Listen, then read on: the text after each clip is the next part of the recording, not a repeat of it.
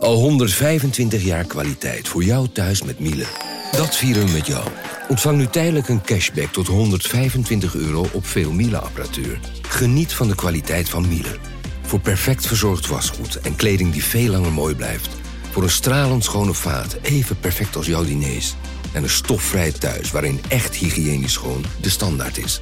Check miele.nl voor alle feestelijke aanbiedingen. Hey podcastluisteraar. Ook op zoek naar een relevante invulling van je schaarse luisteruren? Tune dan in op de podcastserie ESG, even samengevat van BNP Paribas. Wij, Marloes en Aldert, spreken daar duurzame voorlopers en wereldverbeteraars. Waarover dan? Nou, bijvoorbeeld of we ooit duurzaam kunnen gaan vliegen. En waarom koeien in de stad nou een goed idee is? Dat en meer elke twee weken in een nieuwe aflevering. Dus abonneer je. ESG, even samengevat.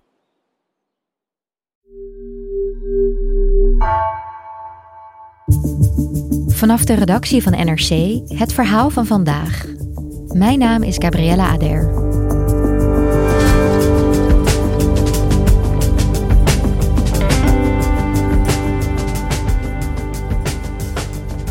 Decennia lang werd afval weggestopt in de grond. Wat niet te zien was, kon ook geen kwaad. Dat leverde Nederland hectares vervuilde grond op. Nu de woningnood in Nederland enorm groot is, wordt juist op veel van die vervuilde grond gebouwd. Onderzoeksjournalist Carlijn Kuipers vraagt zich af: hoe problematisch is dit bouwen op vervuilde grond?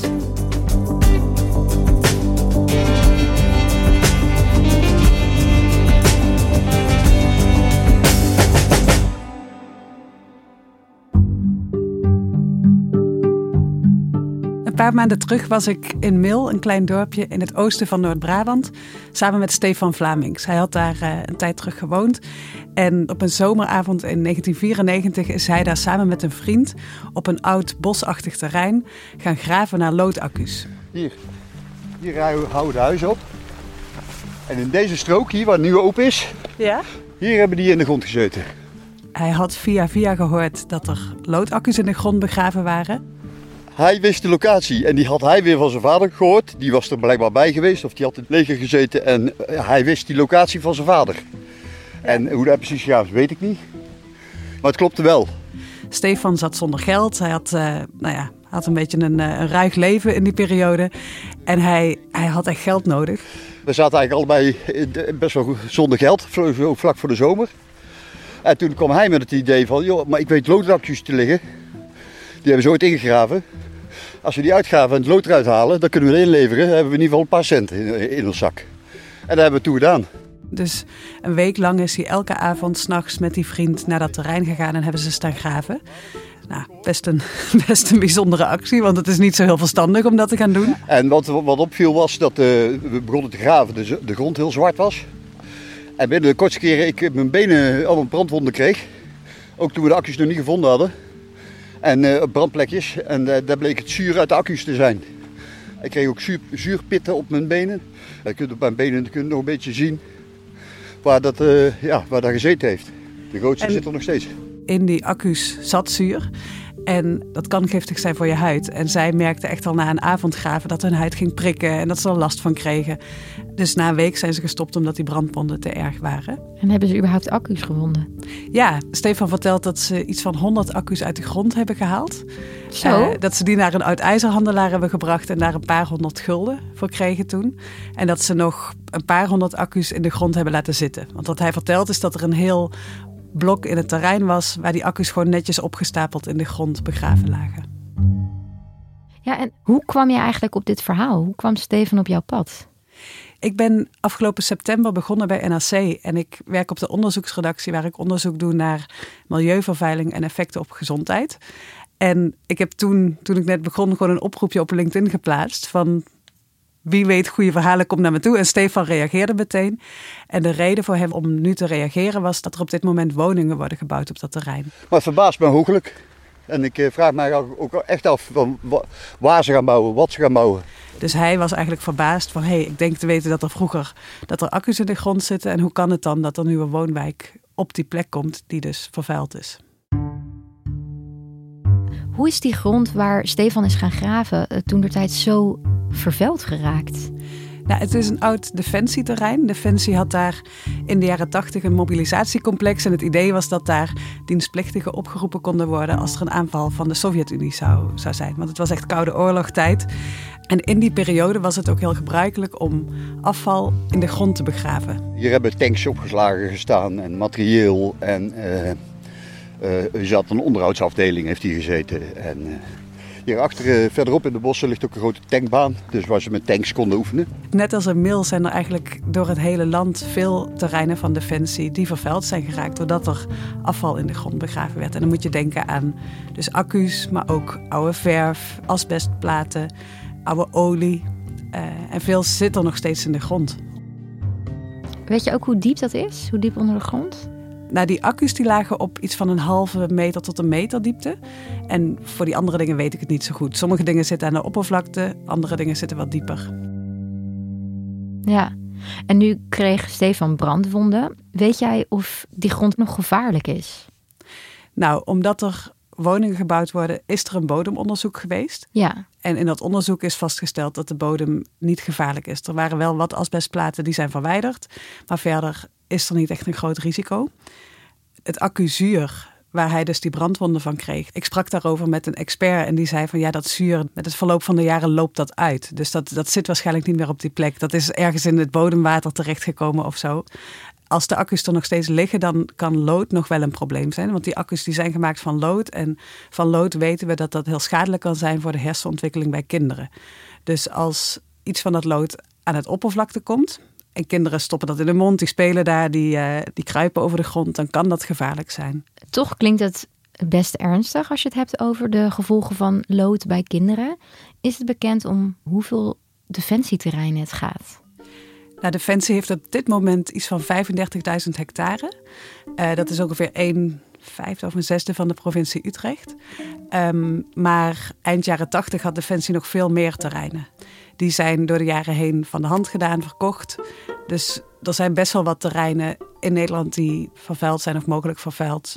Uh, die voorheen van Defensie waren of nog steeds zijn. Maar hoeveel het in totaal is, weten we niet. En dat heeft er ook mee te maken dat het hele bodembeleid gedecentraliseerd is. Dus vroeger was er een overzicht van hoeveel terreinen in Nederland vervuild zijn.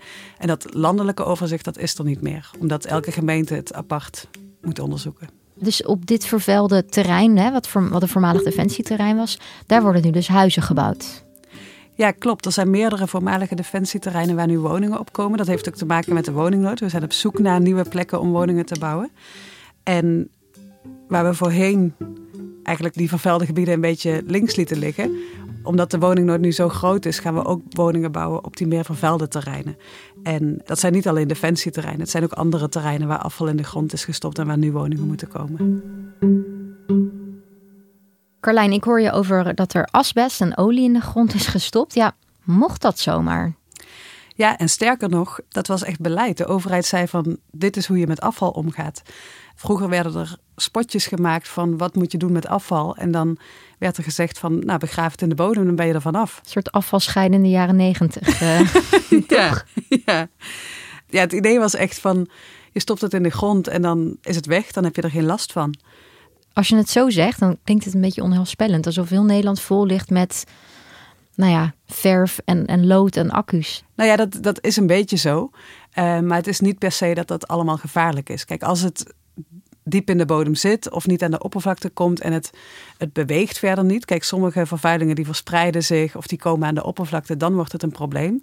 Maar als het in de bodem zit en het zit daar een beetje stil, dan, dan, is, het, dan is het niet per se een groot probleem. Maar je zou toch wel denken dat ze dat op een bepaalde manier gaan proberen schoon te maken, toch? Of hoeft dat dan niet? Nou, wat je daarin eigenlijk ziet, is, is een heel erg verandering in het denken over bodemverontreiniging. Een schakelpunt is 1979 Lekkerkerk. Dat was een, uh, een plek waar een woonwijk gebouwd werd in, in Lekkerkerk. En uh, toen werd er ineens ontdekt dat er chemisch afval in de grond zat. Vannacht nog was men doende vaten op te graven en weg te brengen. Zo'n 42 zijn er al uit de grond gehaald. De ontstane gaten in de grond werden onmiddellijk met nieuw zand volgestort. De oude bestrating moest verdwijnen, omdat die ook was aangetast. Er waren vroeger sloten gedempt met, met chemisch afval.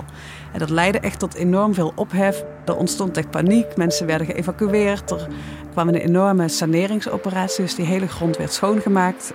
In Lekkerkerk hoeven de bewoners zich geen zorgen te maken over de financiële gevolgen van de gifaffaire. Vicepremier Wiegel zei dit na het wekelijks kabinetberaad. Er zal een noodwetje komen om de huizen te kunnen onteigenen als ze moeten worden afgebroken. De koningin kwam op bezoek omdat het zo'n schok was eigenlijk. En dat Lekkerkerk dat leidde een begin in van, uh, van heel veel grootschalige bodemsaneringen. En toen was het idee van alles moet schoon, alle vervuiling moet weg. Die vaten die moeten weg uit de grond. En alle grond die daaromheen verontreinigd is, die moet beschouwd worden als chemische afval en valt ook wettelijk onder de wet chemische afvalstoffen. Die grond dient verwijderd te worden en bij de AVR vernietigd te worden. Later bleek dat de vervuiling in Lekkerkerk eigenlijk niet zo erg was. Dat er geen risico was voor de volksgezondheid. Maar die paniek, dat gevoel dat bleef hangen. Ja. En, en er was dus jarenlang dat, dat het beleid was van alle bodem moet, moet schoon. Ja, maar dat is op een bepaalde manier gekenterd dan. Ja, begin jaren negentig kwam het besef van... er zijn zoveel plekken verontreinigd... en het wordt zo duur en zo ingrijpend om dat allemaal te gaan saneren... dat er weer een verandering in het denken kwam. En dat, dat het beleid meer werd van... oké, we gaan kijken wat willen we met de bodem... en afhankelijk daarvan kijken we of er gesaneerd moet worden of niet. Heb je ook enig zicht op hoe zo'n grondsanering er dan uitziet? Wat moet ik me daarbij voorstellen? Ja, het verschilt. Soms, als er bijvoorbeeld asbest is, wordt gewoon de asbest eruit geplukt en dan is het schoon. Ehm, soms wordt het afgegraven en wordt het naar een fabriek gebracht waar het gereinigd wordt. Maar soms wordt het ook afgegraven en gewoon op een andere plek weer gedumpt. Soms wordt het in diepe plassen gedumpt. En soms is saneren ook gewoon een schone laag zand erbovenop leggen. Maar alles schoonmaken bleek dus niet haalbaar te zijn. Precies. Ja. Ja. Er wordt dus al veel gebouwd, zei op plekken waar we misschien eerder niet zo snel zouden bouwen. Wordt er nu extra onderzoek naar gedaan? Nou, als er woningen komen, dan wordt er altijd een bodemonderzoek gedaan en wordt gekeken van voldoet de bodem wel aan de eisen die we stellen voor bodem onder een woonwijk. Dat gebeurt eigenlijk altijd, ongeacht waar. Ja, en als het dan te vies is, dan moet er wat gesaneerd worden of moet er wat aan gedaan worden. Het punt is dat, kijk, afval dat in de bodem zit, zit vaak vast op één plek. Dat is niet verspreid over het hele terrein. En het kan dan dat je met zo'n bodemonderzoek, dat eigenlijk een soort steekproef is. Je gaat niet het hele terrein afgraven, maar je doet gewoon wat boringen op een aantal punten. Dan kan het dat je, dat je zo'n specifieke verontreiniging, zoals met die loodaccu's, dat je die mist. Ja, want wat, wat is er eigenlijk met dat terrein nu gebeurd? Nou, er worden nu woningen gebouwd. Oh, toch wel, ja. Ja, er is een uh, bodemonderzoek gedaan en daaruit uh, bleek dat er eigenlijk niet grote verontreiniging is waar we ons zorgen over moeten maken, afgezien van wat asbest en die, die is opgeruimd. Uh, maar ik sprak met de projectontwikkelaar en ik vroeg hem van, hebben jullie ook echt gekeken naar, naar loodaccu's? Ja. Um, en dat hebben ze niet. Maar ja, dit laat precies weer zien wat het ingewikkelde is met ja, vervuiling die 30 jaar geleden in de grond is gestopt. Van niet al die kennis over waar die, waar die accu's zitten is bewaard gebleven. Dus deze man heeft dus ook niet gekeken van liggen die accu's waar die Stefan over vertelt, liggen die er nog steeds? Met bodemonderzoeken, je kan het risico niet helemaal uitsluiten. Nee. Het kan dat er gewoon ergens nog een stofje in de grond zit wat je liever niet wil hebben. En dat kan een probleem zijn, maar dat hoeft niet. Als die accu's gewoon diep in de grond zitten en dat lood komt niet aan de oppervlakte, dan, dan hoeft het ook geen probleem te zijn. Carlijn, als ik je goed begrijp, is op zich dus niet meer zozeer de vraag: woon ik straks op schone grond of niet? Maar meer, uh, ja, hoe schadelijk is die grond en ben ik daar oké mee? Ja, dat is het eigenlijk wel. Um, er moeten veel nieuwe woningen gebouwd worden. En wat iemand laatst tegen me zei, is van de makkelijke plekken zijn op. Uh, dus de afgelopen jaren hebben we gebouwd op plekken waar je niet zoveel gedoe had met bodemverontreiniging of geluidsoverlast. En die plekken zijn heel erg schaars geworden. Dus de plekken die er nu nog zijn, dat zijn ingewikkelde plekken waar de bodem verontreinigd is, of waar geluidsoverlast te groot is, of de luchtkwaliteit niet goed. En ja, het is dus een beetje passen en meten. En dan is het zo dat we, dat we iets meer moeten accepteren dat, dat die bodem niet helemaal schoon is, of dat de geluidsoverlast ja, wat meer is dan, dan we eigenlijk zouden willen. Maar natuurlijk wel tot op zekere hoogte. Toch? Ik bedoel, je wil Ja, niet wonen op, op, op grond waar je kind misschien ziek kan worden. Nee, dus er wordt wel gekeken van, is het gevaarlijk? De echt gevaarlijke dingen worden weggehaald, dus daar hoef je je geen zorgen om te maken. Maar het idee van, we leven op een helemaal schone bodem, daar moeten we een beetje vanaf. En er zijn ook woningen waar wordt gezegd van zorg dat je geen moestuin maakt hier, want daar is de bodem niet geschikt voor. Of dat er bij andere terreinen wordt gezegd van oké, een kinderspeeltuin kan wel, maar dan moeten we er echt een, een uh, nepgraslaag overheen leggen, zodat die kinderen niet in contact komen met, met die grond. Dus dat is, dat is wat er eigenlijk nu speelt. Ja, dat is op zich nog wel te overzien dus. Ja, het is gewoon uh, omgaan met het feit dat die bodem niet helemaal schoon is. En dan kijken van wat kan er dan wel en welke maatregelen moet je nemen om te zorgen dat het, dat het risico niet te groot wordt. En je ziet daar ook een verschuiving. Dus in de jaren 60 dachten we van dat begraven van het afval in de bodem is prima. Daar hebben we nu last van. Met PFAS werd lang ook gedacht dat het niet zo'n punt was. Daar ja, komen de problemen nu op. En misschien zijn er nu ook wel stoffen die we gebruiken waarvan we uh, nu blijkt dat het, dat schadelijk is. En moeten we, moeten we daar oplossingen voor bedenken. En het kan heel goed dat we dat we nu stoffen gebruiken waarvan we nog helemaal niet weten of doorhebben dat die schadelijk zijn. En waar we over twintig jaar last van hebben. Dus dat de bodem niet op alle plekken helemaal schoon is, is, is niet per se een heel groot probleem. Maar het punt is dat we een soort moeten wennen aan het idee dat, dat die bodem niet overal schoon is. En dat je. Uh, ja, dat je dat ook niet verwacht. Dat, dat, dat het niet heel gevaarlijk is, maar dat, het, dat je wel moet nadenken van wat doe ik op welk stukje bodem. Dankjewel, Carlijn. Graag gedaan. Je luisterde naar vandaag, een podcast van NRC. Eén verhaal, elke dag. Deze aflevering werd gemaakt door Iris Verhulsdonk, Stef Visjager en Bas van Win. Dit was vandaag, morgen weer.